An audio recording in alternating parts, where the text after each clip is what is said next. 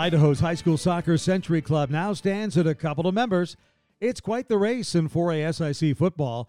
A JV player leads the Capital varsity to the playoffs, and Boise High football gives first year head coach Mike Altieri his first coaching win. Hi, Wayne Dzubak. This is Prepcast on idahosports.com, presented by Steve's Hometown Toyota. For 18 straight years, Steve Hometown has been awarded Toyota's President's Award for Outstanding Customer Service, and folks, that's quite the winning streak. Remember, check out Steve's Hometown Chevrolet Buick and GMC in Fruitland and Hometown Motors in Weiser. Steve's Hometown Dealerships proud to support Hometown High School sports. Right now, Idaho High School soccer is in full swing with district tournaments underway. And while it's kind of hard for us to keep up with the most current scores here on Prepcast, there is one tally that we can talk about. That is the race to 100 career goals by Caldwell's Damian Arguello. He reached the milestone Saturday in a win over Middleton. His two goals leaves him with 101 career goals as the Cougars try and threepeat with yet another 4A state title.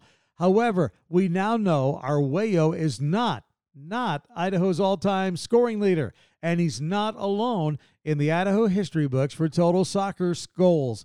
Arguello has a fellow Centurion in Tarika Nelson who in four years as a starter for the Middleton Viking girls soccer team tallied 106 goals. Nelson played for the Vikings from approximately 2012 to 2015. She scored 28 goals as a senior for a grand total of 106 goals. Now, since soccer records are kind of tough to come by, we had been struggling to determine if Arguello was the lone soccer player to reach the century mark or better, or if he shared the lofty air with other players. So it turns out that Nelson and Arguello are in a class of their own with 106 and 101 goals, respectively.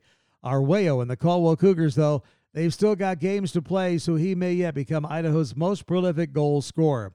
For the latest on soccer scores, be sure and check in at idahosports.com. And remember, coaches, please take some time, log in your scores for us. Again, this week, it's district tournament time. Some championship games are coming up as early as Wednesday, so on Thursday I'll try to check out those scores for you. We have to give a shout out to the Boise High football team. The Brave beat Borah 41 31 on Friday, breaking a 13 game losing streak that dates back to October 12, 2018. It was also the first varsity coaching win for new head coach Mike Altieri. Altieri, of course, played football for Boise State and has never coached at the high school level or above.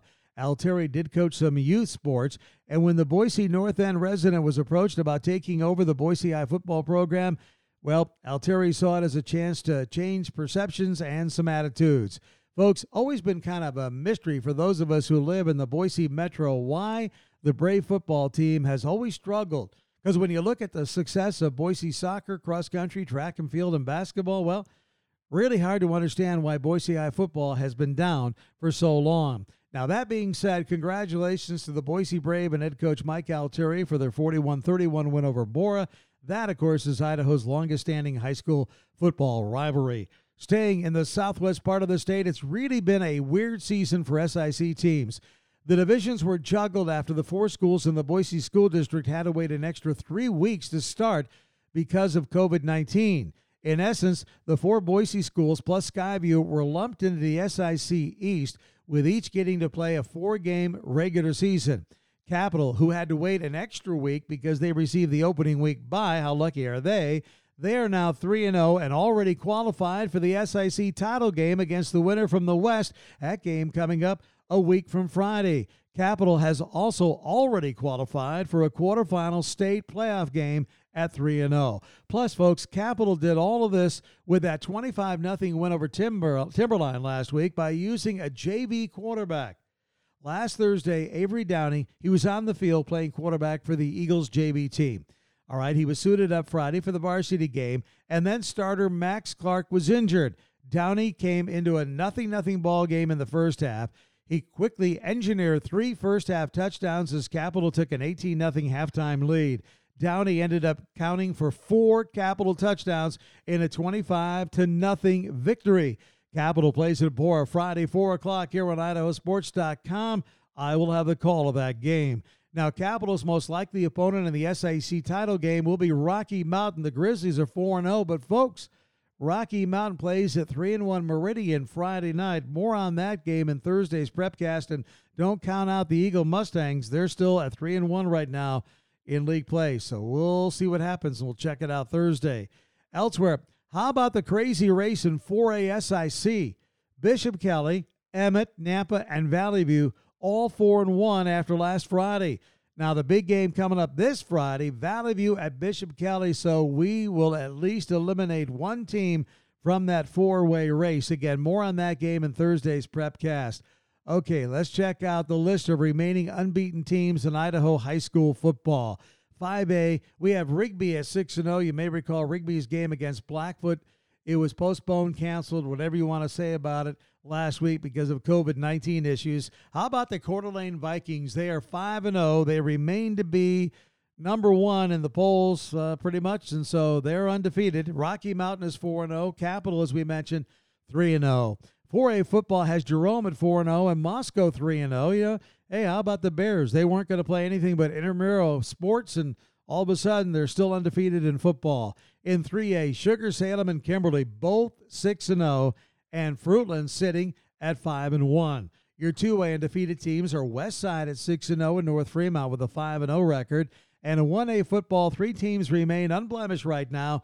Dietrich, an impressive 7 and 0 record. How about Notus they are 6 and 0 and Prairie sits at 5 and 0. Now, I've got to mention last week's Wilder Idaho City football game. Wilder won it over Idaho City 64 to 54. That's right, the two teams combined for 118 points. Now, the difference was Wilder's Diego Rodriguez, who was unstoppable. He threw for 356 yards and five touchdowns, and then he rushed for a couple of more, seven touchdowns in all on the game. Also, uh, a IdahoSports.com shout out to Kobe Kelly of Garden Valley, who has scored touchdowns this year via the run, the pass, a punt return, a kickoff return, and a pick six. Kelly has over 1,300 total yards of offense, 17 touchdowns, and on defense, folks, he's all over the field, 90 total tackles. Again, a reminder Thursday we'll take a look at the latest polls and key conference games in football across the state, plus the lineup of games to be webcast here on idahosports.com. And if you can't wait till Thursday, folks, you can just check the lineup when you're done listening to me here on Prepcast. By the way, the state cross country championships are going to be held at Eagle Island State Park on Halloween weekend. 5A and 4A on October 30th. That's the Friday. And 3A, 2A, and 1A the 31st. But unfortunately, it was announced at this time no spectators will be allowed at the state cross country meet. We'll keep you posted if any of that changes. Okay. Again, kind of hard to keep up with the latest volleyball scores from a day to day basis here on Prepcast, but what we can do is take a look at the team simply rocking it at the net already so far this year. First of all, in 5A, Highland is 17 and 3 overall. That's impressive, folks. Post Falls sitting at 13 and 1. Skyview unbeaten at 7 and 0, while Mountain View and Eagle are both at 6 and 2. And of course, the teams over in southwest Idaho did not get to start the season as early as those teams up north and over in the east, so they played fewer matches. 4A volleyball has Bonneville at 14 and 2, 5 and 0 in league. Burley 9 and 1 in conference play. Middleton 9 and 2. Parma is on fire in 3A at 14 and 1. How about Sugar Salem though? The Diggers are rolling 13 and 2 plus they're unbeaten in league. Kimberly 4 and 0 in conference and Kellogg is 6 and 0 in league play. 2A volleyball has Melba ruling the roost. Melba 14 and 0 overall, 8 and 0 in conference. And in 1A volleyball, Castleford is 14 and 0, North Star Charter 9 and 0, Tri Valley 9 and 0, Watersprings 10 and 1, 9 and 0 in league. Butte County has won nine of their 10 matches this year. While in that White Pine League, what a battle between Troy and Genesee. Troy right now 11 and 0, Genesee 9 and 1. Again, for the latest volleyball scores, you can go to the nav bar right here on idahosports.com and click on scoreboard. It'll be there for you, okay? That's going to do it for Prepcast today. We'll have more on Thursday's update.